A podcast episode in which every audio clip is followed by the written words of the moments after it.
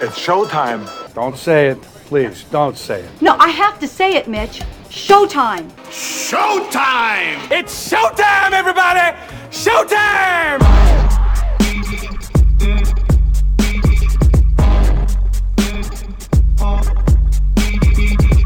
Hello and welcome back to the Showtime Movie Podcast. I'm your host, as always, Show, and thank you so much for listening. As always, I can't believe, honestly, that we are here at the end of December. I'm releasing this podcast on December 24th, so you're listening to this on either Christmas Eve or later, and it's just been it's been a busy year full of movies and work stuff, and I I'm it's been it's been so exciting at times. It's been hard at times. I'm sure for a lot of people. But you know what? We're at the end of 2019. But before we say goodbye to 2019, we have been lucky enough to get one more crack at a Star Wars movie. Star Wars: The Rise of Skywalker is now in theaters. We're just coming out of the first weekend of showing, so maybe you've seen it already, maybe you haven't. I'm going to talk about it in a couple of ways in this in this review, in this episode. I'm going to have my own review for about 15 minutes or so. We'll give a little bit of thoughts, some spoiler filled thoughts. So if you have not seen the movie and you don't want to be spoiled, then you should not listen to this review.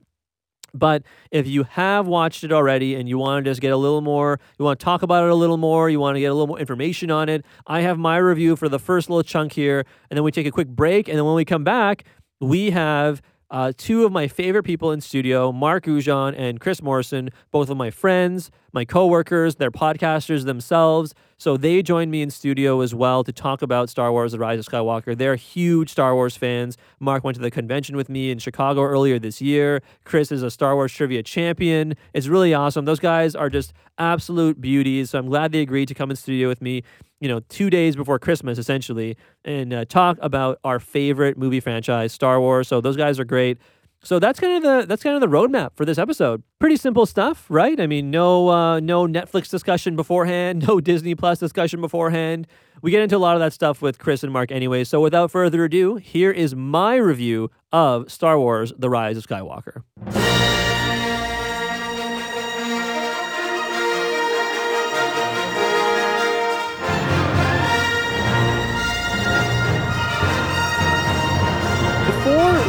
Get to the review itself, I just want to preface the review with two things. The first of which is I have interacted with Star Wars in a very personal way over the course of my life. Okay? I have a Star Wars tattoo. I have been to five Star Wars conventions all over North America. Okay? I have countless Star, Star Wars merchandise, posters, t shirts.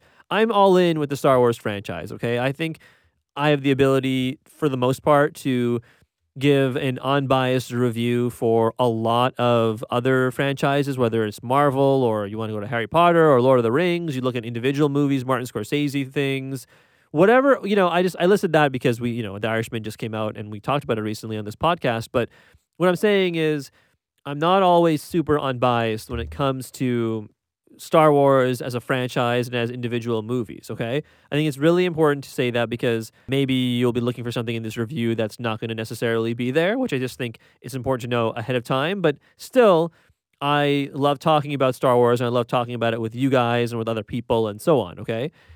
The other thing to note is that I like The Last Jedi. Okay, I'm one of the people who like the creative decisions made in The Last Jedi. I think The Last Jedi is my fourth favorite Star Wars movie behind the, the original trilogy it's important to state that because that I think for a lot of people, me not like or me liking, pardon me, the Last Jedi means that maybe I would think a certain way or go into the Rise of Skywalker thinking certain things. Whereas if I had disliked the Last Jedi, maybe that would change what you might expect from this review. Okay, if that makes sense. But I just think it's important to have that two bits of knowledge, those two kernels of knowledge going into this review, which which is that I, I have interacted and, and continue and will always interact with Star Wars on a very personal level because what it means to me, and also because of The Last Jedi and me liking it, okay? So what I did for this review is I decided to just make kind of some pros and cons. And this is this it, this is going to be a spoiler filled review. So if you don't want to get spoiled for this review, I suggest you look elsewhere. There are some aspects to this film that are not important, whether you know them going into it. And there are definitely some aspects to this that if you have not seen it, you would want to find out for yourself. So if you would like to find out for yourself, watch the movie, then come back and we can have this discussion, right? And you can uh, listen to me talk to you guys about it. And then later on, we have uh, Mark Goujon and Chris Morrison coming out, so you can hear the three of us talk about that as well, just as another kind of uh, preamble, right? But let's get into the review. Pros and cons. Pros, okay? So there are a lot of individual aspects that I liked about The Rise of Skywalker. It's a bumpy ride to the finish line, no matter how you look at it, whether you like The Rise of Skywalker or not. I think that this movie is a little uneven in terms of storytelling. It is, firstly, stuffed to the brim, it is stuffed to bursting with action. And while that is sometimes a good thing, I think for Star Wars, which sometimes, not, not sometimes, definitely always at moments has more thoughtful, quiet moments, and there doesn't really seem to be virtually any of those in this film because even in mo- moments where things aren't blowing up, you have aspects of this movie that like e- even critical plot information pieces are being passed along to you the viewer and you know there's macguffins and beacons and sensors and all sorts of things. And that stuff is fine right? It's just that because of it there's no time to breathe. And i, I almost feel like jj abrams who returns to direct this movie from the force awakens after not directing the uh, last jedi i just feel like he thought that was more of action was more of a good thing when in fact I think I would have appreciated more time to explain certain things, right? For example, how does Palpatine return? We don't know. Okay? How did he build this like Sith fleet of a thousand Star Destroyers? Apparently, we don't know. Why does every Star Destroyer have a planet destroying cannon now? So they have a hundred or a thousand Death Stars now? I don't know, right? And th- those are the kind of things that really bothered me because it feels like upon giving this film any scrutiny, it does not hold up to inspection. There are a lot of individual moments I absolutely love that might be right up there for my favorite Star Wars moments ever. Kylo Ren, or not even Kylo Ren, Ben Solo speaking to his dad in a memory, love it. Love Harrison Ford's appearance in this movie. You know, Carrie Fisher being having her her unused footage from The Force Awakens and The Last Jedi being worked around. I thought it worked for the most part. I thought it was relatively respectful and that you know I like that too. I, I, didn't. I don't know if that it was it was a key part of this movie because I feel like it's not really what the movie is about. Not that it's not about Leia, but it's it's about these new characters, not about the old characters. But considering she had passed away in real life, I thought it was a fairly respectful way to treat and handle her death in real life, right? And we see what happens with Leia in the movie. I thought that was not, also a kind of integral way for her character to go out you know, we got to see Luke and Leia tra- a training flashback. That was really cool. Rey being trained by Leia in the present as well, also really neat. Finn apparently is force sensitive, right? I mean, we'll get to Finn and Poe here in a second, but that aspect of Finn's character I thought was kind of interesting. I, I enjoyed, in a general sense, seeing the three main characters together for most of this adventure. They were not really together for really most of The Last Jedi and that was fine in the moment but I, I realized how much i enjoyed seeing the three main characters just be together and that was very that was a nice pleasant uh, change for the the the uh, rise of skywalker um, other characters stuff and then we'll get off the character uh, related issues but c3po anthony daniels returned i mean he was in all of them but he was given more of a front and center aspect to this movie, and his humor was surprisingly good. I didn't realize how much I had missed it until I actually saw it in this film. He was fantastic.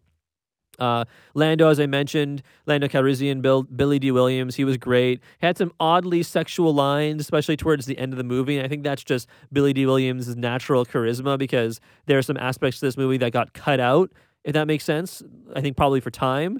And because they cut that out and not the end, the end scene that we did see in the movie with him t- talking to Jannah, the new character, it seemed kind of like he was saying, like he basically goes to see and she he learns that she's an orphan. I think the plot that was cut out was that she was Lando's daughter who was stolen by the First Order and raised to be a stormtrooper before she defects.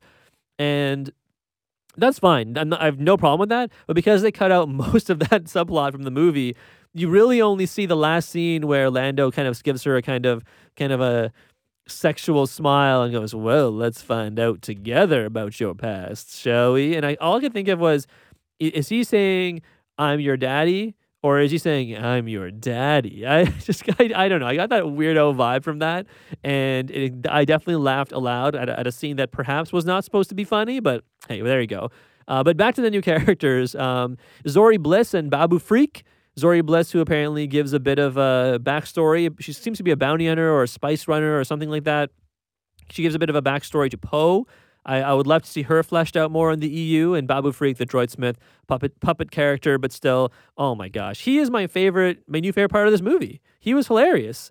The whole like the droid is ready. That was great. I mean, my kingdom for more Babu Frik content, please, right?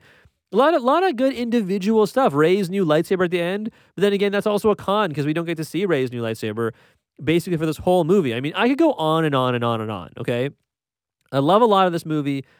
And then I mentioned the things I disliked about the Star Destroyers and not explaining things about Palpatine. And the really the thing I the two things I hated the most. I could look past a lot of that other stuff because after all, the, the just the sheer delight of being in a movie theater watching a new Star Wars movie was I think enough to overcome a lot of aspects of this. But Rey being a Palpatine, my God, pardon my language, but that is some fan fiction bullshit, honestly. It invalidates the idea that the Force can come from anywhere and instead means that in order to be a powerful force user, you basically have to be a Skywalker or now apparently a Palpatine.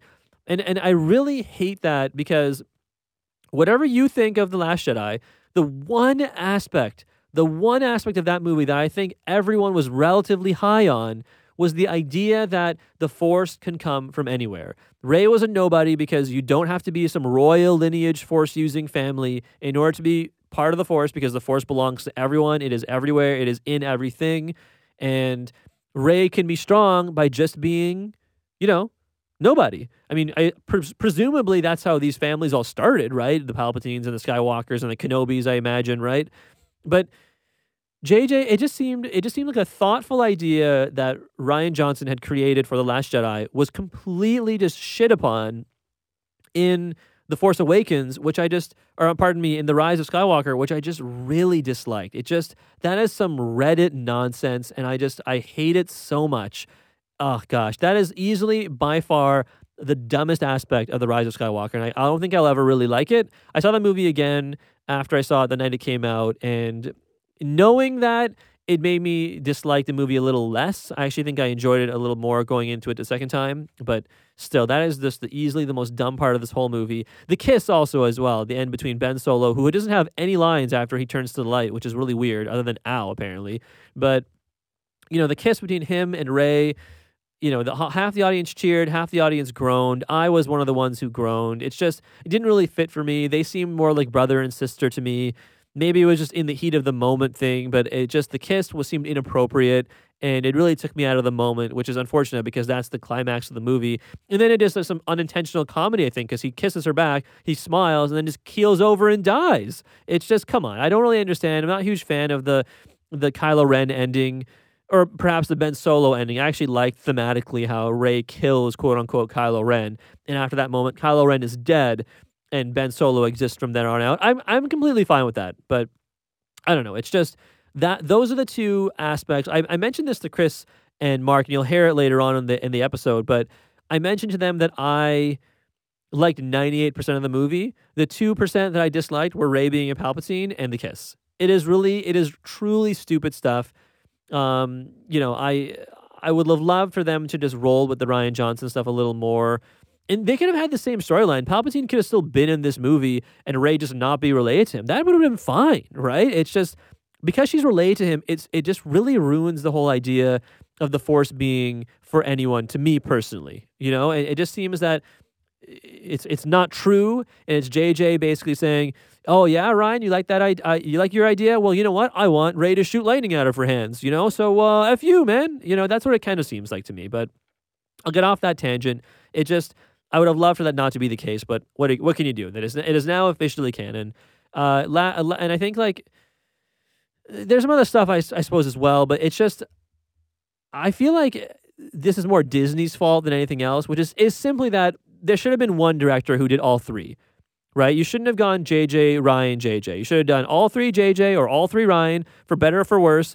All three would have had a unified vision that connected from one to two to three and it would have been at the very least more satisfying because there would have been no plot threads that had to be walked back, right? Because JJ walked back things that Rian did, who in turn at least uh, maybe not walked back, but abandoned things that JJ did in The Force Awakens. It's just that shouldn't have happened in the first place. And I don't blame either of them for it. I blame Disney for it. So what have you. It doesn't really matter. As I mentioned, I liked a lot of things about this movie individually. Just as a as a cohesive whole, I don't know that I really loved it as a as a story tell as a story told in the Star Wars universe, if that makes sense, right? Um, last couple things, uh, John Williams.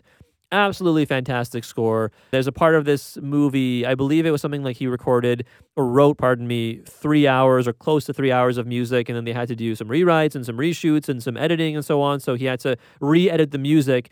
And of course, the movie is not three hours long, so there is some music that is not actually aired, which is unwritten original John Williams Star Wars music, which is really cool. So when the soundtrack comes out, I'm sure that will be on it. I'm looking forward to that was really cool upon second viewing, hearing that, you know, Kylo Ren has the bum bum bum bum bum, and it's it's it's it's all performed by horns and brass instruments like trumpets and trombones and tubas and French horns, probably right. A lot of those instruments evolve there, and then you and then when he becomes Ben Solo, when Kylo Ren dies, you hear the same song but played with violins and wood instruments and you know string instruments and so on. And I thought that's really cool because it's the same it's the same kind of music, but just a little bit more more light side esque, right? Sim- similarly, you know, Adam Driver probably the best part of this whole movie.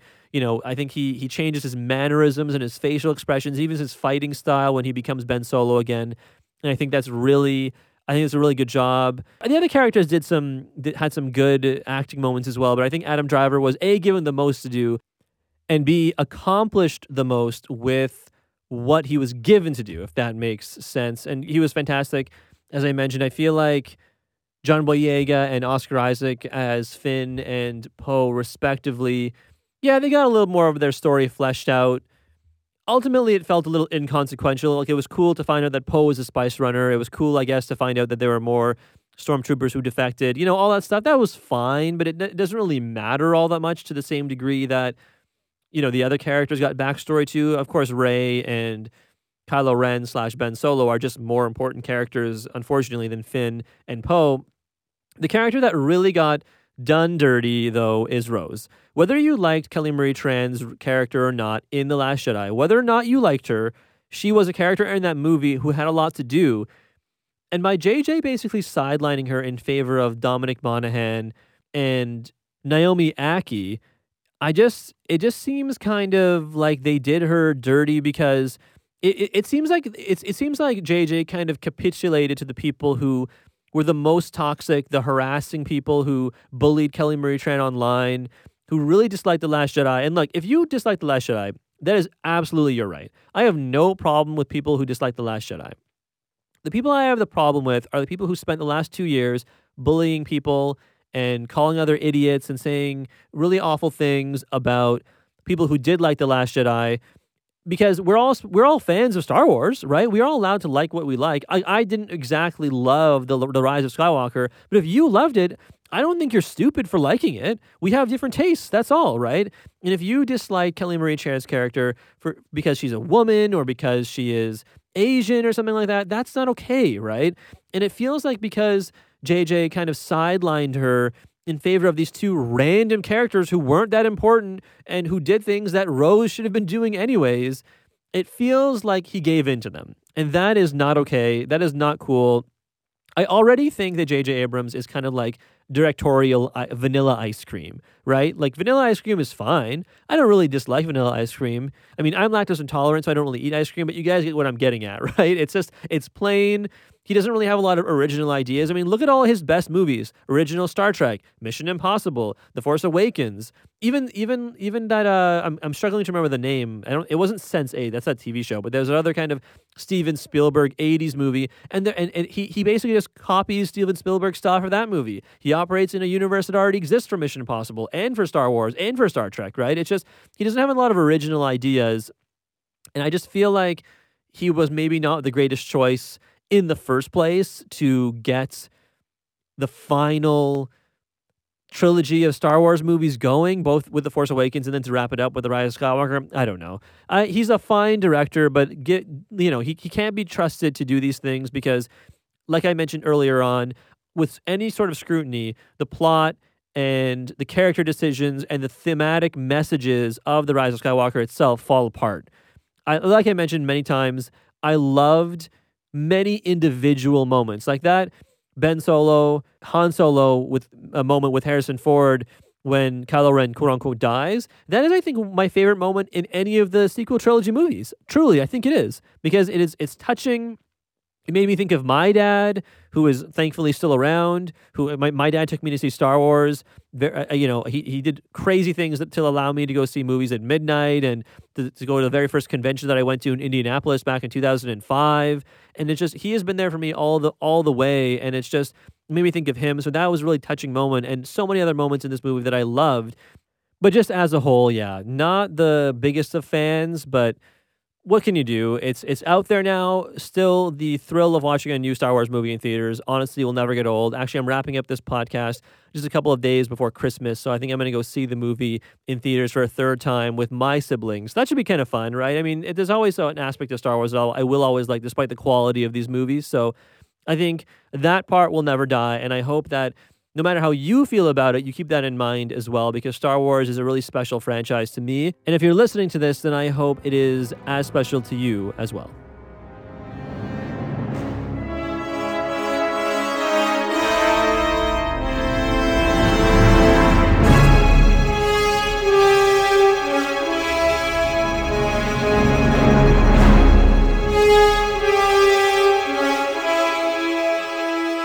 Okay, my individual review of Star Wars The Rise of Skywalker.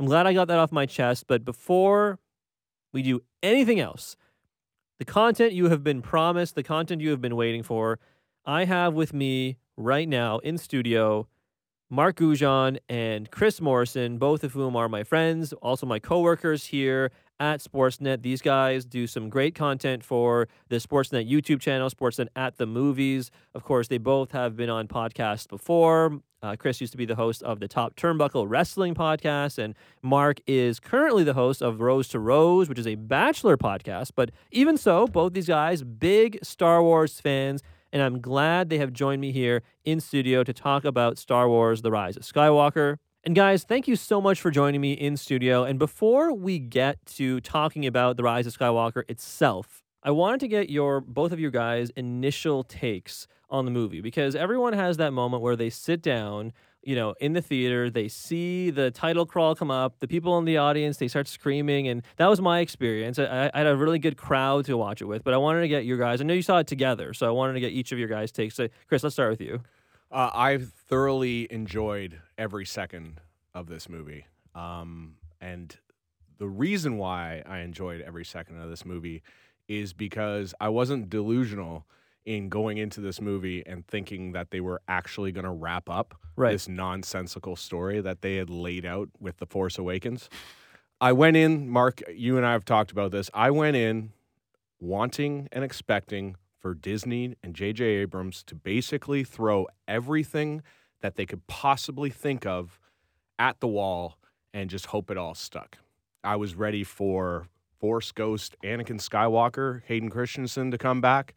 Uh, I was ready for Jedi battle, like Force Ghost Jedi battles okay, in some right. sort of way. To me, I went into this movie, and just like Kylo Ren said in The Last Jedi, when he was with Rey in, in Snoke's throne room, and he said, Let the past die, just let it go. And I went into this movie and I let go of The Force Awakens, I let go of The Last Jedi. And I didn't go into this movie thinking this was the the completion of the Skywalker saga, which is what Disney was touting it. Right. The the let's not be fooled here. And there's nothing Disney can say, J.J. Abrams can say, Mark Hamill can say, or you two can say. The end of the Skywalker saga was Return of the Jedi.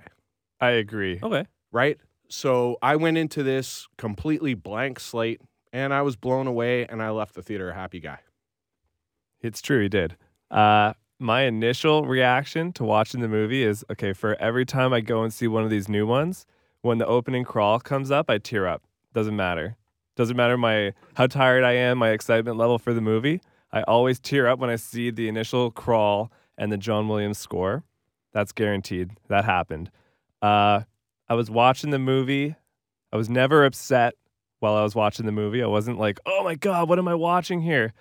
Uh, there were some things I really enjoyed from it. that I still enjoy. And I left the theater thinking, you know, I had a good time. That was fine. I had similar expectations to you where I was like, I'm not expecting this to wrap up a 42 year saga. I do want it to wrap up this new trilogy potentially, but like, I think you're insane if you were like, oh, wow, somehow they're going to tie this to episode two and episode five and episode seven. Like, Right. you, there's no way it could have done all that. And I didn't want it to. And I left relatively happy with a lot of gripes, I'd say. I think there were probably uh, I follow somewhere in between the two of you guys. You know, I think there was a lot of moments individually I liked. I don't know how much I I don't know how much I enjoyed the story go, as a cohesive whole, right? But I think for the most part, there were probably like like ninety eight percent of that movie I absolutely loved.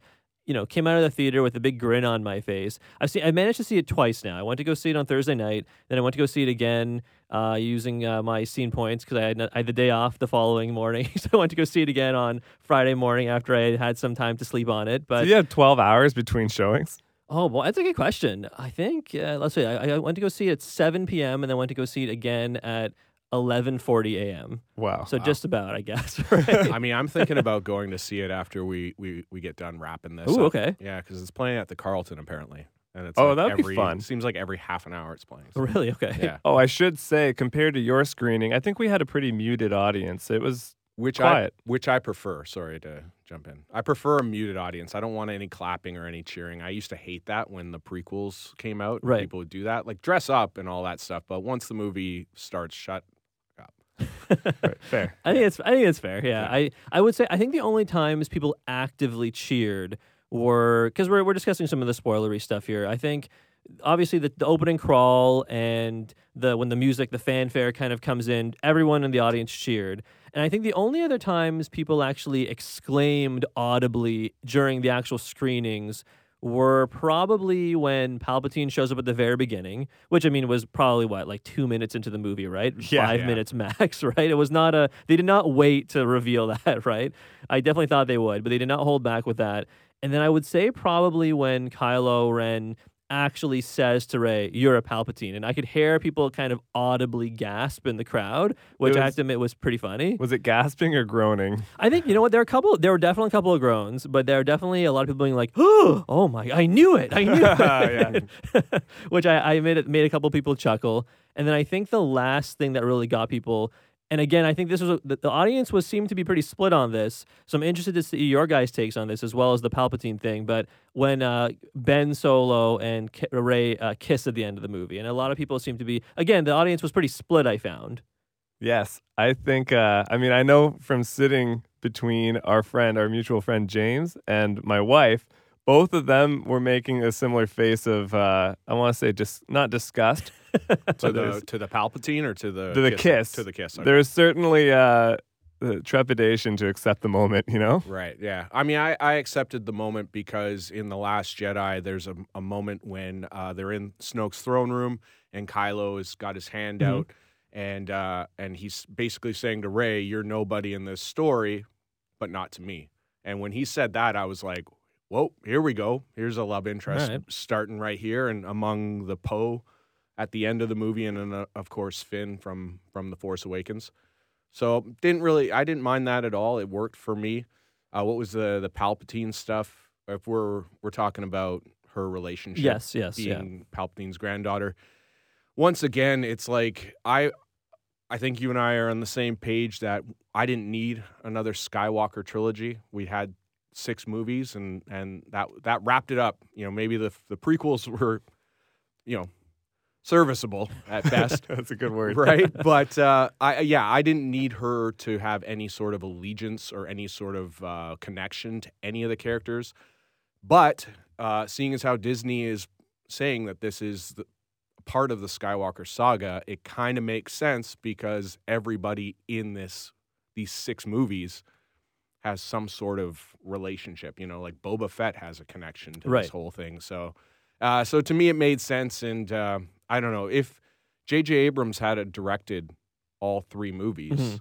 maybe he would have had. Well, he definitely would have had that second movie, maybe to explain and go into it a little bit more. I think if I had to, if if I had one criticism of all three movies, and it is perhaps simply, and I don't even think this is really criticism of JJ or if it's a criticism of Rian Johnson, really at all. I think it probably maybe is a Disney criticism.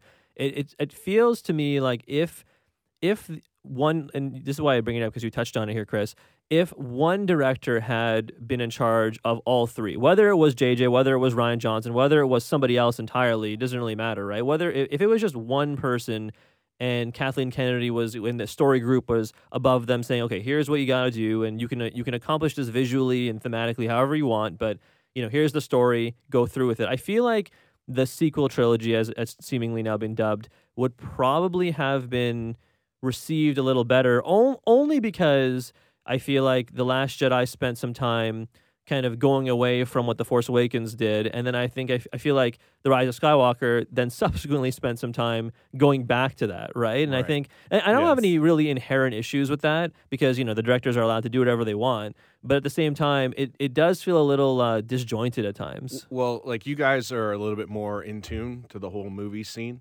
So correct me if I'm wrong, but uh, from what I've heard, George Lucas actually, I don't know, maybe if you said this, like George Luke, Mark, George Lucas had like a story for these three movies, Right. And he presented that to Disney when Yeah, Disney bought it, and right, and then they said, "Nah, you know, no, we don't want that. We're going to go with our own our own thing, right?" Mhm. So, I mean, I, I really think that that is part of the problem with this, and I saw it coming.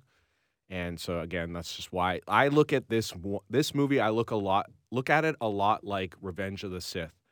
You can watch Revenge of the Sith, and you don't even need to watch the other two movies. Right. Like, sure, you're going to miss out on the pod race and the Darth Maul thing from the first one, but you don't really need to watch the other two because you can. You've got the Clone Wars, you've got Anakin and Obi Obi Wan's relationship, you've got Anakin's love affair and what turned him into to want to join the Emperor, turning into Darth Vader, the battle between him and Obi Wan, Yoda's actually good lightsaber fight with Emperor Palpatine, and that I look at this movie like that. Like you can, you don't even have to waste your time if you didn't like the other two, or if you like the other two, then fine, watch them. But you don't really have to watch the other two. You watch this one, you can, you get the gist of Kylo Ren. He killed his dad, um, you know, and then you've got Rey training to be a Jedi, so you actually get it, to see her train, uh, and then you've got some really cool moments with the, you know.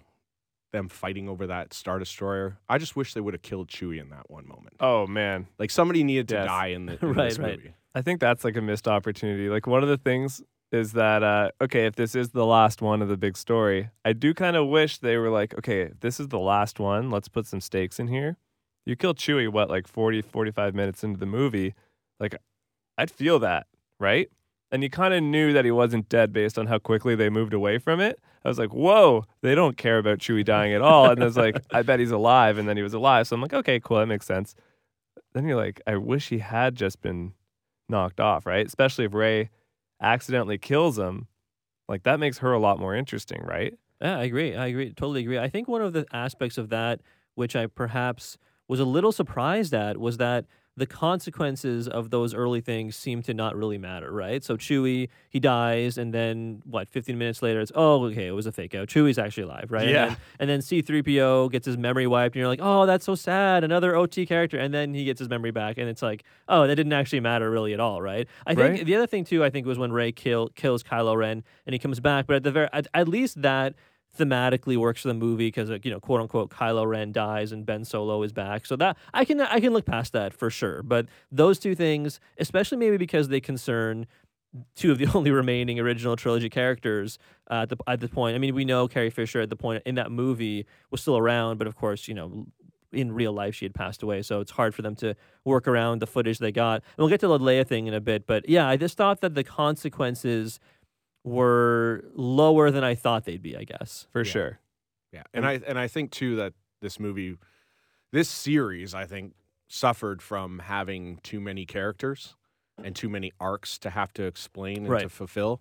Whereas when you look at the original trilogy, you had Luke, Han, and Leia, and those were the only three really. You know, And they spent a lot of their time in those movies together, together. as well. Yeah, or it was two, and then one was Sure. off doing something else. Yeah. I do think that uh as far as uh, characters go with like too many characters, I think Finn in the overall in the trilogy, not just in this last movie, but Finn might be the one that got shortchanged the most. Oh yeah. Because really, after The Force Awakens, I left being like, I really like this guy. He's a Mhm. former stormtrooper. That's cool. And then, you know, we all know that in Last Jedi, which I'm a big fan of, but his storyline is inconsequential at best. And then in this, he's just kind of there again. He's just a soldier. You know what I mean? Like, I think that that's a, a wasted opportunity, but that goes for probably to your point, show about there should have been an overarching, at least, you know, here's three plot points we want you to hit every movie just to get from Right. point A to point F, you know? Right, right. I think the the one uh, point F for Finn. Uh, I think Finn. I Uh, meant to do that. He, uh, yeah, it totally, totally came out as planned.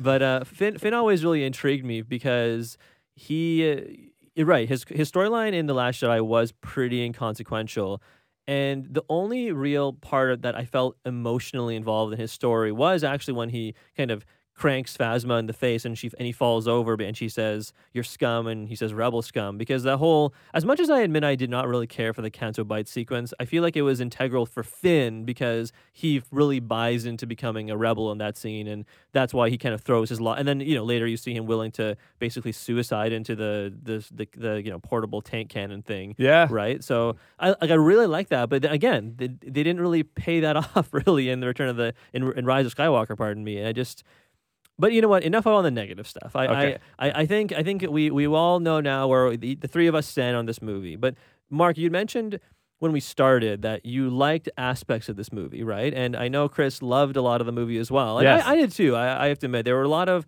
I said ninety eight percent I liked. So of the new aspects of this film, the new characters, the new locations we got to see, maybe some of the fan servicey moments because there were there were definitely some fan service moments. But Oh, man, if yes. you if you had to pick maybe let's say two moments, which what, what would you guys point to being the highlights of the of the of the film? Okay, we'll go back and forth. But uh, I loved, and this is not a joke, but I loved when they were putting back Kylo's mask, Okay, which is something thematically I hated.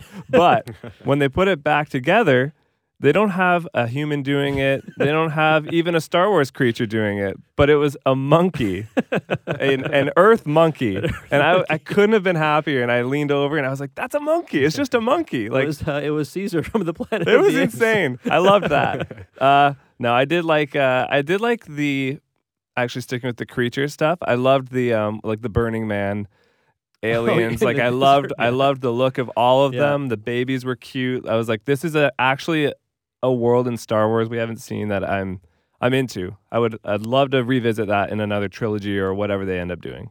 in terms of uh, like the alien species in these movies, I doubt it's definitely. And you talked about the monkey putting Kylo's uh, helmet back together. What about Babu Frik? Oh yeah, Babu Frik was He's a hit, eh? He's awesome. I would buy like a little Babu Frik stuffed animal with like you know you press it and it speaks or something like that. Definitely He looks a lot like um did you watch the Dark Crystal prequel no, series? I haven't. I have okay, not. there's a character named Hup, and Okay. and Babu Frik is really similar to Hup. And if you like him, then I would I would check out Hup compilations on YouTube or something. He's great.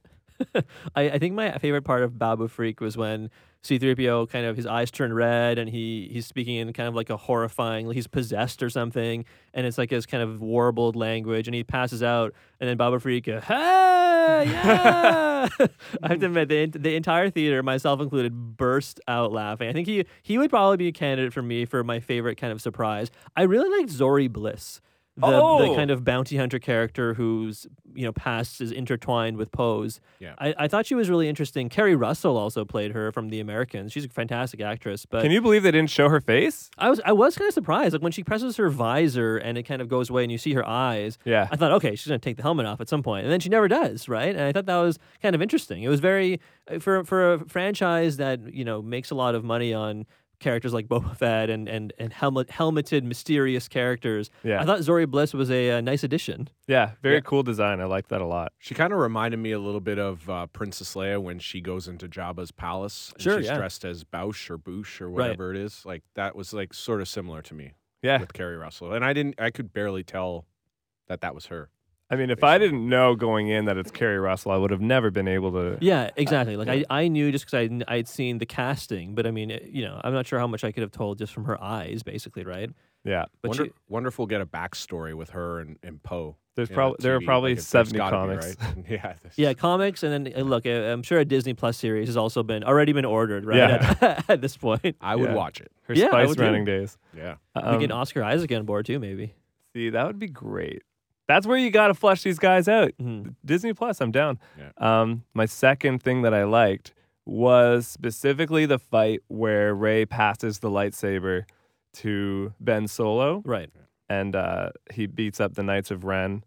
So it's always going to be intertwined with something I wasn't a fan of, the Knights of Ren, only because I feel they're like a wasted fan servicey type thing, like you were saying. Right. But like, uh, I, I loved that though. I like that both the Last Jedi and this movie are pushing the Force forward, and like not afraid to just do new things with it. Because I can't stand when people go, "How come this can happen in this movie? Because you could never see that before." And it's like, look, man, in Empire Strikes Back, Luke pulls the lightsaber toward him in the first in the first act at Yeah. one point, and I'm sure no one was freaking out then. They probably thought it was sick. Yeah. So why not, right? Are you guys caught up on The Mandalorian? Yes. You have both watched Yes. all the available episodes. So it's funny because the the most recent episode of The Mandalorian came out the night before Star Wars came out. And that aspect when Rey heals the serpent, I think I feel like it was supposed to be really cool. And all I can think of was "Ah, I saw Baby Yoda do that like less than 24 hours Yes! ago. yeah. One Baby of the- Yoda's stealing the show. One of the story story producers guys for Lucasfilm tweeted out, "Hey, if you're gonna go check out Rise of Skywalker, you might want to watch this episode of Mandalorian first. Just a little, uh, just a little connection." Mhm. And that was it. And I was kind of like, I wish I didn't really have that. You're right. It would have been a great moment to, to just be like, "Oh my God, the Force is healing someone." And another aspect too of the whole force heal, I, I did like a lot of the the new force powers because yeah, you guys made a good point. I mean, I, the force is supposed to be this grand, mysterious thing that no one, even the Jedi, really understand, right? So I've been watching Rebels for the first time, and I just watched an episode where like, have you guys both are you, you both watched all the episodes? Oh, Not big all time. of them, but I'm pretty pretty well like caught. Like I'm like at the flat. Like Ezra is is got the green light. Okay, okay. Stuff. Yeah. There, so- there- well, there's some aspects where where Ezra meets these wolves, and and like, it looks like he traverses space time and all, all sorts of like really crazy like sci-fi stuff that goes beyond anything I think I would have ever expected from Star Wars, and, and that, that's really cool. So uh, in that same vein, I think it's cool that. J.J. Abrams and the rest, and Rian Johnson and so on, have, have implemented these new ways of using the Force. Because I mean, I I don't know, these movies existed for so long. I might as well uh, add some new things in there, right? Yeah. Instead of just, oh, I can jump really high. yeah, and, and who's to say that like oh, I mean maybe Jo- George Lucas has said this, but who's to say that back when he was creating Star Wars Empire and Jedi that he didn't want to do something like this but couldn't do it because he just didn't have the movie making Sure. Magic Yeah. Totally. at that time, right? So now that you have all this advancement, like this is what I wanted out of the uh, prequel trilogy. I wanted to see crazy things. I wanted to see the Jedi jumping really high, or like the stuff you see in Clone Wars and and, and Rebels. You know, I wanted to see that stuff, and and Disney, you know, to their credit, is is trying to do that to, for you. I, I- I did really think it was funny that after basically Anakin turns to the dark side, more or less to find out the secret of keeping people alive, and you see maybe maybe the whole the, the kind of not joke, but the the irony behind it is that maybe it's not a dark side power, right? I mean, because you see Palpatine clearly through some means was kept alive, and he's attached to this like giant. Like I don't even know what that thing was. it was like a crane. Thing. It was yeah, yeah, it Yeah. was a giant crane, I guess, that just was up, even off camera. It was so big, right? And he was hooked up to all these tubes and vials and all this stuff. And then Rey kind of just like puts her hand on a guy's chest and heals him almost instantly, and he's good as new. I just thought that was kind of interesting because no, I don't, I don't necessarily know if I buy that it invalidates Anakin's whole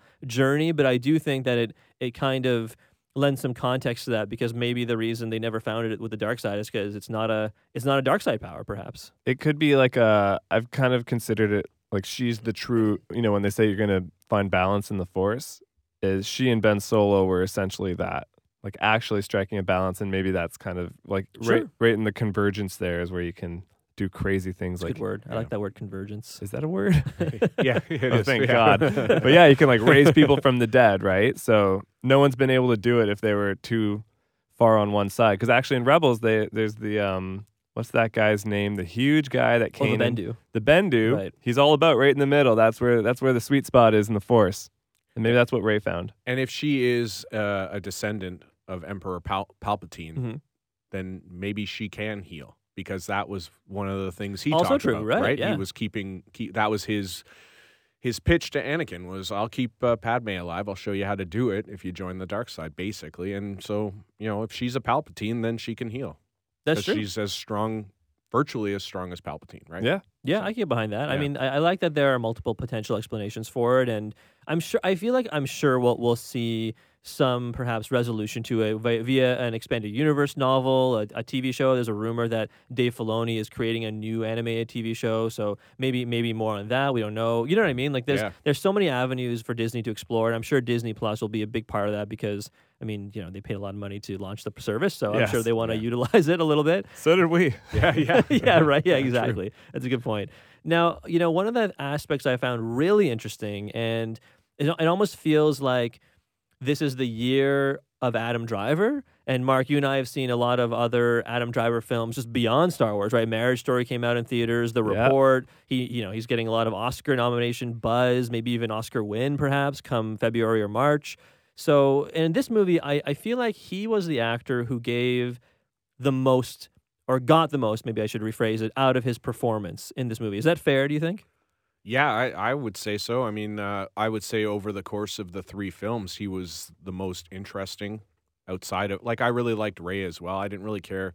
I, I got over quickly, I think, the fact that she didn't train or like that whole thing, like she didn't train Oh, I see. enough. Yeah, yeah. Like I was kind of like when you do watch Star Wars, like Luke really is just there's a ball and he's you know Yeah, and then he's suddenly amazing. Yeah, it and- didn't and- bother me. Yeah, and Yeah. you didn't see him train to be able to pull that lightsaber out of the snow, right? And you thought it was cool. So, um, and then of course now that she's a Palpatine, it make uh, kind of all makes sense. But um, no, I thought Adam Driver was one of my favorite parts, especially in the Last Jedi, just where he smashes that helmet Yeah. after Snoke dre- dresses him down, and he's like, "Well, I'm gonna go out there and Yeah. take over now, right?" And it, so I really enjoyed Adam Driver. I thought he was great. I would have liked to see him a little more in this one because they put him back in the mask, right? Mhm. And like, I mean, Adam Driver is so good. I just feel like you don't want to impede that, but you also have to sell merch, which I understand. I'm not saying that like facetiously. I just really, you know, you have to sell Yeah. toys, so let's put Yeah. a mask back on him. I do think that this was also Daisy Ridley's best performance as Rey. I thought she was good. Yeah, And before I, you know, I was always like, yeah, she's fine. She's Rey doing her thing. But in this one, I was like, she's actually hitting some higher notes, you know? Yeah, I would agree with that. I think so for sure. I think she did a really good job. That the, the scream she lets out when she thinks she's killed Chewie. Oh man, that really, maybe also partly because I really like Chewie, but that that got me, man. Yes. And sorry, the thing that I love the most in this movie, and it was like the most uh, uh, character moment, I think, was when Chewie found out that Leia Oh, died. that's right. Chewie let it out like he has never let it out before. And it truly touched me. and he got a chance to Sorry. do that because like kind of with with Han it was like no like his his roar was kind of like as I imagine Yeah. it would be no and then he starts shooting but this one you really got Yeah, because to he was able to take action in that moment. But with Yeah. Leia, he's just like helpless and he was like, I lost Leia. And I, I loved that. I loved that so much. And I, I know I really like that a lot too. Chewie, uh, you know, as one of the we mentioned before, him and C-3PO, and of course R2, but the as like three of the kind of only remaining characters who got to do new things in this film, I thought they were given good send offs, right? I mean, C-3PO, he was he was really underused in the first two movies, and I thought actually when that when it was clear they were going to involve him more with some kind of funny cutaway lines or throwaway lines, he I wasn't sure if I would get annoyed by them because I admit I was not a big fan of those same lines in the prequels, Yeah. but I actually thought it worked pretty well in The Rise of Skywalker. he was a standout for me in this one. yeah he got a lot of screen time in this one Maybe at I the uh, maybe at the uh, sacrifice for BB-8 though. Oh yeah What happened to BB-8? yeah yeah yeah and then they, what was the new one called Dio. Dio Yeah. I could have done without Dio. yeah I loved 3PO in this movie though. yeah See, the 3PO was great. I thought it was a nice kind of return to form. He had a lot of funny moments. Right, right before Babu Frik kind of takes his takes his turns turns him off, and he goes, "I just thought of something else," and then he just they just Yeah. they splice his So memory out. good. Oh man, I felt Yeah. kind of bad for him, but at the same time, it was it was pretty funny. Yeah. Um, last couple things, uh, Leia, Carrie Fisher got her finally got her send off in this movie, and we knew, but going into the film that she was obviously she had passed away, and that J.J. Abrams and Kathleen Kennedy and Disney had all said that they weren't going to recast her. They were just going to kind of work the scenes around the footage that they had, unused footage from The Force Awakens and The Last Jedi. And all things considered, I feel like they did a pretty good job. I mean, I think there were some scenes where it was clear it was clear it wasn't her, right? There was a like for example, there was a point where, you know, when when uh, Leia reaches out to Kylo Ren slash Ben when they're fighting. Rey and her him are fighting on the ruins of the Death Star, and she's kind of facing the camera, but it's kind of shrouded in darkness, Yes. right? And I mean, that's not Carrie Fisher, right? But It could, I it could not have been. right. But at the same time, I thought for the footage they use, it like for the most part made sense with the dialogue and the and the scene transitions and all that stuff put together. Yeah. Yeah, I mean, she should have, in my opinion, she should have died. The Last Jedi. That would have been the perfect way to Right. let her go, whether she died in real life or not. Um, but I did like what they did, and I like I liked that she was underneath the the uh, like the blanket, I guess, right? And uh, and she reaches out and and and helps turn Kylo Ren to Ben Solo. And yeah, I thought it was good. I wasn't really too hung up on that though. Like I really didn't. It really didn't bother like because I didn't have a problem in uh, Rogue One how they they CGI'd her, Right. and I didn't have a problem with Grand Moff Tarkin being Yeah. CGI'd. I thought they looked good. Uh, and even when they, they show that part where she's training with Luke, right? Yeah, right. It You looked like know- it was immediately after Return of the Jedi, almost, right? Yeah, yeah. and it looked it looked fine to me. Like I, I, and again, I didn't really it didn't really matter to me. I wasn't really focused on these older characters so much. I wanted to know more about, and I was more concerned with like the Reys, Kylo's, Poes, and and Finns and such. Yeah. I, I mean, it's an uphill battle, but I think any audience member knows, you know, she was dead, and I they did the best they could. It was tasteful. Like Yeah. we've seen we've seen movies deal with uh, like hurdles like this way worse. I think. Sure. You know, I was like, yeah, you know, you give it a bit of a leash. You're like, yeah, it's fine. You know, like, what do you expect? They're not going to write new lines for her. So I, I thought it was fine. And I did like the idea of Luke training her. I liked, uh, I assume if she was alive, they would have shot a little bit more of her being a mentor to Rey, right. like as a Jedi. I, I thought that was a good idea. It's too bad they couldn't explore it. It's obviously not on J.J. Abrams. I thought that was good though. So where did you guys stand? This is the last thing. We'll we'll get off the old characters after this, but I think my individual favorite moment from this entire movie, at least for me, was when Harrison Ford appears in in Ben's memory, Yeah. and he get and, and Ben. I mean, it's because it's not a force vision. It's just Ben basically. I feel like thinking back on his dad once he realizes his mother's passed away. Yeah. and he basically gets a chance to in his mind redo the moment from the force awakens the way he would have done the way ben solo would have done i suppose is the is the thematic message there. And i really like that. I thought that was individually my favorite moment of the whole maybe not even maybe just this movie maybe even the whole all these three movies perhaps all together. Well, yeah, and it's like even the the beginning of that whole thing where Rey is is in the throne room and then the door opens and and uh, Sith Rey is there. right Like I thought that the whole lead into their their battle, that whole lightsaber fight. I love how she just like Finn comes running like Rey as he did so many times in this freaking trilogy, and then she just pushes him away. And it was just the two of them, and and they explored even more stuff with the Force, where like she stopped him Yeah. from swinging and Right. stuff like that. And I, I, I was talking to my dad because he saw it the night after we saw it on the, so he saw it on the Friday night, and he said to me, he said, "Man, that scene with Kylo and Han Solo, that was like pretty emotional. I thought about you, and I was like, yeah, I thought about my dad too, you know, or I thought about uh, you as well, you know." And um, I, I loved it. I thought that, um, like, I know that he's just supposed to be a memory, uh, so I thought like maybe don't give him like the Force Ghost like glow, but maybe make it look like he's not like because he looked like he was right there, right yeah, yeah You yeah. know, so I was like, the only criticism I, ha- I would have of that is maybe make it look like he's kind of faded or something. Like, Sure, yeah. You know, but Yeah, I was a big fan. I mean, like of all the cameos we expect to get, you know, we we had everyone on the board. yeah, We were like, "Oh, Liam Neeson's gonna be in this." They're gonna- Hayden, Hayden yeah, Christensen. We both desperately wanted to see Hayden Christensen. We got his voice. Yeah, his voice, That's yeah. a win right there. Yeah. The last person I expected to see was Harrison Ford. Absolutely, I can't imagine what they paid him. It was worth it. I'm really happy they did because it was a true surprise. Yeah, Yeah. and they didn't it leave many of those based on all the trailers and all the like promo for this movie. man, It was like super touching. I loved seeing him. And it's funny, like what you when you talk about the trailers too for this movie is like I remember when I watched the trailer for uh, during halftime of the Monday Night Football game, and I was watching it like, and I was like really underwhelmed, and I thought, man, they're really holding out. Like this trailer kind of sucks. right Like there's probably going to be some massive like, you know moments with guys coming back, and as it turns out, like it was pretty much the movie. Like, Yeah, the trailer was the movie. They really showed uh, pretty much a, a little piece of everything, right? Yeah, yeah. So then, how did you guys feel about the? You mentioned we heard Hayden Christensen and we heard Liam Neeson. The whole, I, I think in the credits they were listed as the, the voices of the Force. I think is what how it was listed, or something like that. The Something like that, Jedi, uh, something like that, right? And it was, Yeah. and and it, and what really surprised me about that because you can clearly hear Liam Neeson's voice. It's a pretty distinctive voice.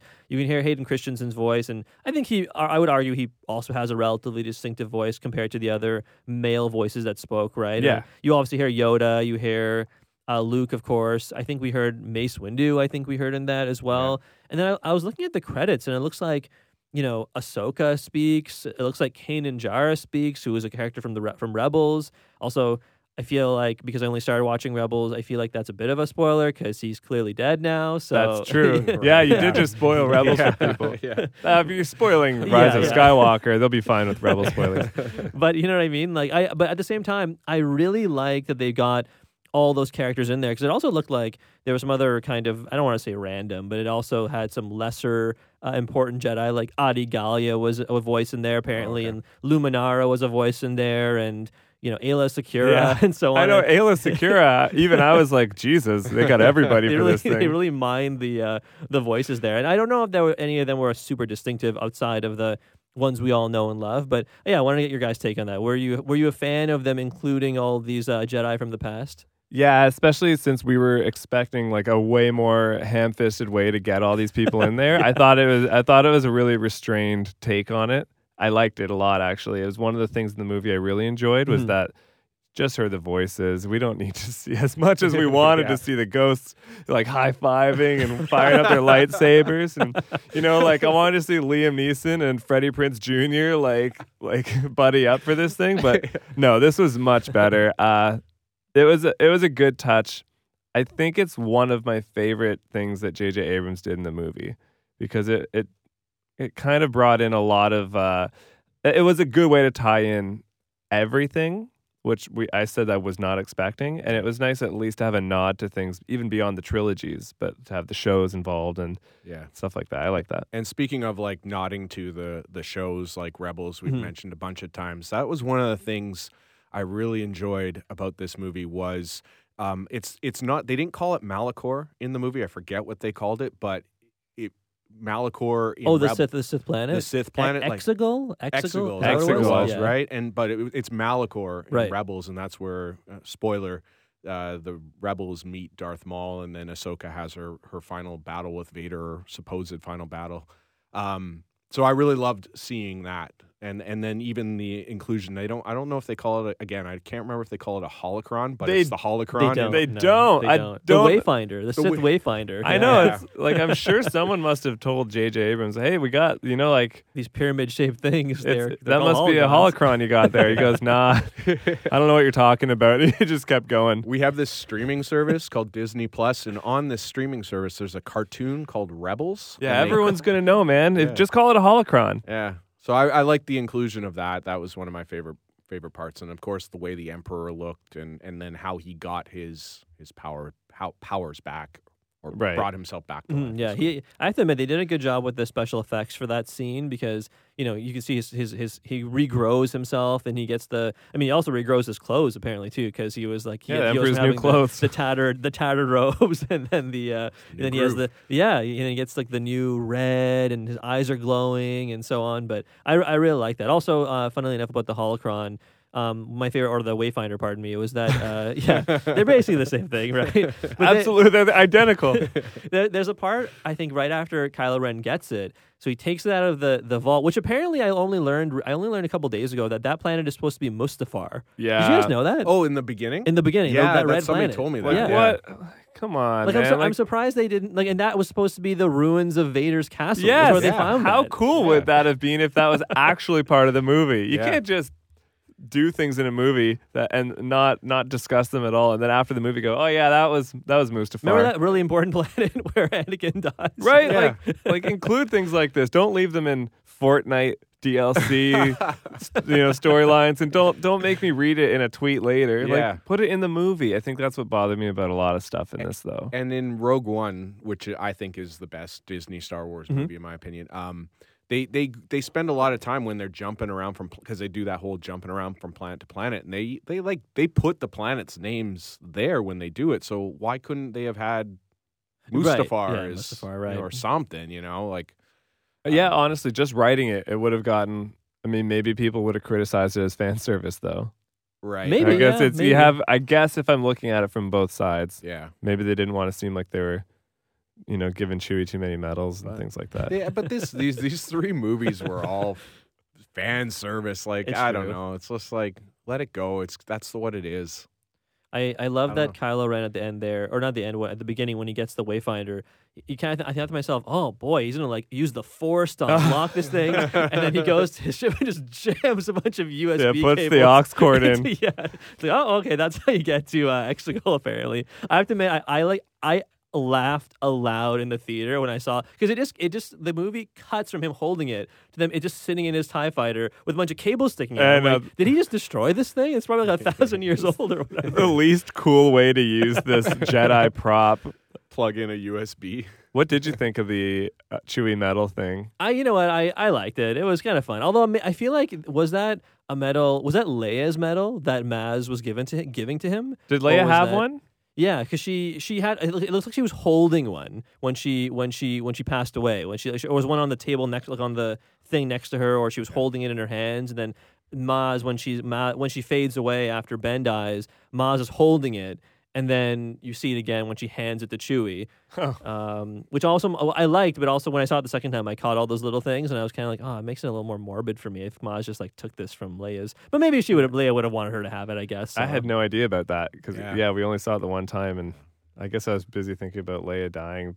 Well, I wasn't able to pay attention what was on the table. No, Like, that's true though. maybe Maz is used to this though because she did have uh, Anakin's lightsaber, That's right. which was Lu- passed down to Luke's, and when Luke lost that lightsaber, his hand was still attached to it. So, like, could you imagine her finding that and then having to peel off Luke She's Skywalker's sick. hand? Right? finding all the Skywalkers at their lowest moments and just picking up their belongings Yeah. and making her way with them.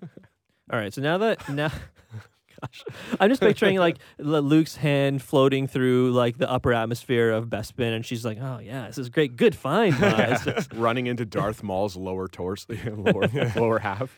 oh man. Okay, so now that now that the Rise of Skywalker is out, we've seen nine Star Wars main mo- trilogy movies. How would you rank them? How would you guys? I know because I know I saw you both kind of tweet about this a little bit, and you have your your rankings. Yeah, we did I, rank I, them. I have yeah. I have some rankings of my own, but I want to get your guys. This will be what we finish on. I want to get your guys' thoughts on how how the movies uh, finish up now that Ranking we've all, all nine. all of them, and, and let's and we include let's include Solo and Rogue One as well. Oh, okay. Yeah. Okay. So, you want to go first, Mark, or do you want me to go?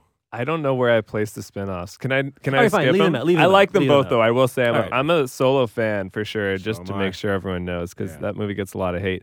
Okay, uh, I'll start. It Okay. was Empire Strikes Back, A New Hope, Last Jedi, uh, Return of the Jedi, number five. Oh, uh, number five, obviously, Episode One, Phantom Menace. Um, then I think Force Awakens, and then Rise of Skywalker, Revenge of the Sith, and then a whole ton of space, and then Attack of the Clones. okay, fair enough. yeah. I go Empire Strikes Back, uh, Star Wars. I don't even like to call it a New Hope. It's Star Wars. Okay, Seymour's a lot older than us. yeah. Return of the Jedi, and then I'm gonna go. I'm gonna include the uh, the ones that aren't attached. So go Rogue One, and then I'm gonna go The Rise of Skywalker. Uh, I think this is the best. Outside, if we were not talking Rogue One and Solo, it's it's the best Star Wars movie of the last twenty years. Um, so Rise of Skywalker. I'm gonna go Solo after that, and then I'm gonna go um, uh, Phantom Menace. Hell yeah. Revenge of the Sith, and then I'm gonna go um, Force Awakens, Last Jedi, and then uh, Attack of the Clones. okay. That's Oh, well, we can agree that Attack of the Clones is at the bottom. Then Attack of the Clones is by far and away. I would put the holiday special even to a certain extent oh. above Attack of the Clones. If I we're haven't gonna, seen that, gonna actually. you get you know? some joy from watching the holiday Yeah, special at least. You know, whether it's like you're laughing at it or not. you know. joy. There's something to it at least. Attack of the Clones does not have any joy at all. No, I haven't seen the the holiday special actually.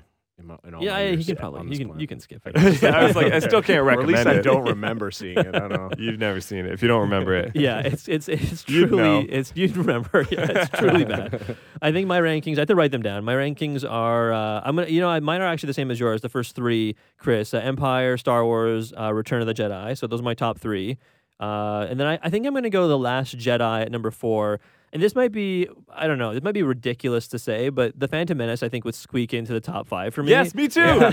We have the same top five, a, a little order different, but same top five movies. I just I I know the Phantom Menace has some problems with it, and I, I rewatched it. I re- rewatched all the movies in preparation for the Rise of Skywalker, and like there's some outright racist characters in, in the Phantom Menace, and there's some story beats I do not care for, but. I, I don't know why I can't really explain it, but uh, the Phantom Menace beyond even beyond far heads and shoulders beyond uh, Revenge of the Sith for me. Well, Oh, yeah, The same. reason, one of the main reasons why that movie stay is in the top five. I don't know whi- if you're including Solo, and, and I think it drops out. But right. uh, if you're not including Solo, the reason for me is like it's it's high up there. Is that it, it's there's a nostalgia, like when people in the '70s went to go see Star Wars and line up for these movies. I, I was 19 years old when um, when uh, the Phantom Menace came out, and I lined up out overnight outside of a theater just to get the tickets. Right. And believe it or not, I wasn't the only one. There's like 500 people in Richmond, British Columbia doing this. All right. And we were like, you know, tossing footballs around, having beers and stuff like that. And it was just a bunch of Star Wars dorks lined up to get tickets to this movie that would eventually be one, considered one of the worst, even though in this room we're, we all seem to like it. Yeah. Um, so I think like it, it benefits from a nostalgia for me as to why I keep it right, right up there. Also, Darth Maul is badass. Yeah, he's awesome. There you yeah. go. Yeah, he's Yeah. a big part of it for sure. I love Obi Wan too. Yeah. Oh yeah. Sorry. Wait. You didn't hear the rest of your. Oh well, no, I think well the other ones I think they're all. I feel like the other after the top five, you could probably talk me into changing the order. Okay. You know what I mean? Like I think for like if I were to go right now, I'd probably go number six, The Force Awakens, number seven, The Ri- The Rise of Skywalker, uh, eight, Return Revenge of the Sith, and then nine, Attack of the Clones. I, I left out Rogue One and Solo, but they'd probably be higher than they'd be somewhere in the middle of that list for me as well. I think I think not in top five, but they'd probably sneak in there in, in that six to nine range somewhere. I would I would probably say. Yeah. Uh, but yeah, I think on, based on how I'm feeling, that I feel like anything after five can change. But I didn't after seeing the Rise of Skywalker, I was kind of hoping maybe it would sneak into the top five. But I, I liked a lot of it, like we were all saying. But I don't know that it knocks out any of the originals or those other two as well. Yeah. I mean, also, there's no shame in a movie not cracking that top four or five. Like, we've all grown up with, like, in our top three or four, we all have the original trilogy. Mhm. Yeah. Like, you know what? Nothing's going to bump that. It would take a miracle. Like, I have Last Jedi above Return of the Jedi, but still, like, I can't see a movie coming along where I'm like, that was so much better than A New Hope. Uh, No way. Yeah. It's probably not going to happen, right? So it's like, that's fine. Until they remake A New Hope in about uh, 25 years. right? Oh, okay. 25 years, we get another A New Hope. So we get four of those movies. Jeez. Like, could you imagine? newer though? hope. yeah. Could you imagine a Disney movie in the Star Wars universe ever beating Empire Strikes Back? Probably not. No. Like, there's no way, right? Yeah. Like, No, I don't. I don't think so. Yeah. yeah. It'd be foolish to ever even hope for that. And I think some people go into these movies thinking like, well, you know, it's a Star Wars movie and I love Empire Strikes Back, so I better love this just as much. Yeah. I think that's insane. Yeah, that's that, exactly. Yeah, I totally agree with that. All right, let's let's leave off on this then because we we, we ranked our movies. We we've disi- dissected the Rise of Skywalker. We talked a little about the Last Jedi. Going forward, then, I mean, I it's I don't think anyone is is silly enough to think that Disney's just not going to make another Star Wars movie. They paid billions of dollars Yeah. for this franchise. Maybe maybe not another main story movie. Maybe not one with Rey and Poe and Poe and Finn, but perhaps more spin-off stories. Perhaps you know, a story set way in the future, way in the past. What if you guys had your way? What would you What would you, if you were Kathleen Kennedy? I'm promoting. I personally and Bob Iger. I'm promoting you guys both to be uh, in charge of Lucasfilm. What are you making as your Star Wars Well, movies? First of all, thank you for the opportunity. yeah, yeah. Thank you. I would I think I want to see either something a thousand years into the future beyond the Skywalker trilogy, or 5,000 years before. Like, I want to see even before the Old Republic. I want to see the beginning of truly like the Force and like the first Force users and the people even becoming the first Jedi. Like, imagine the first Alright. Jedi and That'd be like the. Yeah. the guardians of the the temple and the wills and all that stuff. I would like to see like the real nitty gritty of the Force, like almost like in a religious take. Then we could hear. Then this movie could be called The First Jedi instead of The Last Jedi. Yes, We get a, yes, just a little com- exactly. completion there. I I would uh, I I wouldn't not love to see Rey and Kylo get back on there again. Like I really I, I really love both those characters. So if and when Disney decides to go back to that, I'm totally fine with it because I can separate it. It has nothing to do with the Skywalker saga. But I would like to get see them go away from that big time. Um, I've said this when Solo came out. I thought there was an opportunity to do like a, a solo trilogy, Mhm. not necessarily involving Solo in all three, but like I thought you could start with Solo and then maybe have a Cal- Calrissian one for the second, and then maybe end with Maul and Kenobi and tie it all Sure, together, right? yeah. Uh, I thought would be cool, but I'd love to see like Dengar, Greedo, some bounty hunter movies. I really enjoyed those type of swashbuckling shoot 'em up one off movies. So any any more that they can throw at us uh, is the better. Part of this whole thing, though, and one of the great great parts of this whole thing was the fact that for for three movies, like six years, right? We, you, me, and, and our friend James, and your wife, and and your brother all got together, and it was like a holiday to go see these movies. And that's the one thing I'm gonna remember the most from these Disney movies is the fact that we got together as friends. We went, we enjoyed it. Yeah, I groaned when Princess Leia used the Force to pull herself back in, in Right. the Last Yeah. Jedi. But you know what? That's the one thing that I'm gonna miss from from if they don't decide to put out movies for the next ten years or whatever it is. Yeah, So I, I- really hope they keep going. I agree. That's been the best part for sure. And like even in Star Wars Celebration when we went into Chicago Right. and like show and like, you know, you and your cousins, we all got together and talked about what we love about Star Wars. And it's a very wholesome moment.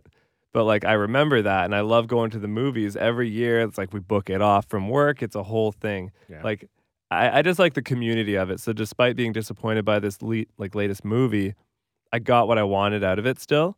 And like I'm not I'm not mad about that. Yeah, I would agree with you guys. I, I went to go see the movie with my cousin who you met in Chicago. Uh, my other cousin who you know who left the convention a couple days prior, but he he's a little older than me. He's about 45, 46, and he also grew up at the movies himself, and he loved it. And we got home, and I, I called him after the movie was done. We were on the phone. He has three kids and a wife, and I was and he and we just like talked on the phone for fifteen minutes about the movie and that kind of thing. I'm going to see him on Christmas, so that'll be a lot of fun. So I think that's that's a good w- way to end that because I think I think Star Wars will always be remembered, not necessarily for the Han shot first and the and the edits of the originals and you know spinning. That's let's try spinning. That's a good trick and all these all these different moments, right? I, I'm sure. Pick the best line. Yeah. There, hey, look, I, I that, it's lampooned so much, but I, I think it's hilarious personally, and uh, I I just even though that is what people make fun of it for, Yeah. for me, I think that the community aspect of it and the family aspect and the friend the friends aspect of all that stuff, you know, us three talking about it and going to bars. I know you guys won the Star Wars trivia night over at Hemingway's a couple of months ago. Sure Yeah. did. Oh yeah, and we're we're gonna repeat this this next year, right? I don't want to promise anything. Okay, well, we're defending. We're gonna defend the title. Under we will, we promise, will. over deliver, right? That's yeah. the that's a typical thing. I mean, Yeah. But no, I'm thank I appreciate you guys coming on the podcast with me. Thank you so much. Yeah, thanks for having thanks for having us, man. I Thank you. enjoyed it. Well, that is it from me and from us. Thanks again to Mark and Chris for sticking around. I really appreciate it. Those guys have a lot going on with their own friends and their own families. So I, I really appreciate them sticking around to chat with me about Star Wars. Always good stuff talking to those guys. That's really it from us on this episode. And uh, that's it from the Showtime Movie Podcast for 2019. When we come back in the new year, we will wrap up the Oscar discussion. I haven't gotten to Uncut Gems, haven't gotten to Marriage Story, haven't gotten to Knives Out, Jojo Rabbit, a couple other blockbusters as well, like Terminator, Dark Fate, and Maleficent 2. We, we're going to get to Jojo, Knives Out, Uncut Gems, and Marriage Story, though, first when we come back. Those are the kind of relevant movies in the Oscar race, and I'm sure by then we'll have seen Little Women that comes out in theaters soon in 1917. So we will get to all of those movies, but not until 2020. Thank you so much for your year of listening to the Showtime Movie Podcast. I'm your host, Show, as always. I love talking to you guys about movies. I wish you the very merriest of Christmases. If you don't celebrate Christmas, happy holidays. Have a happy new year. See you guys in 2020.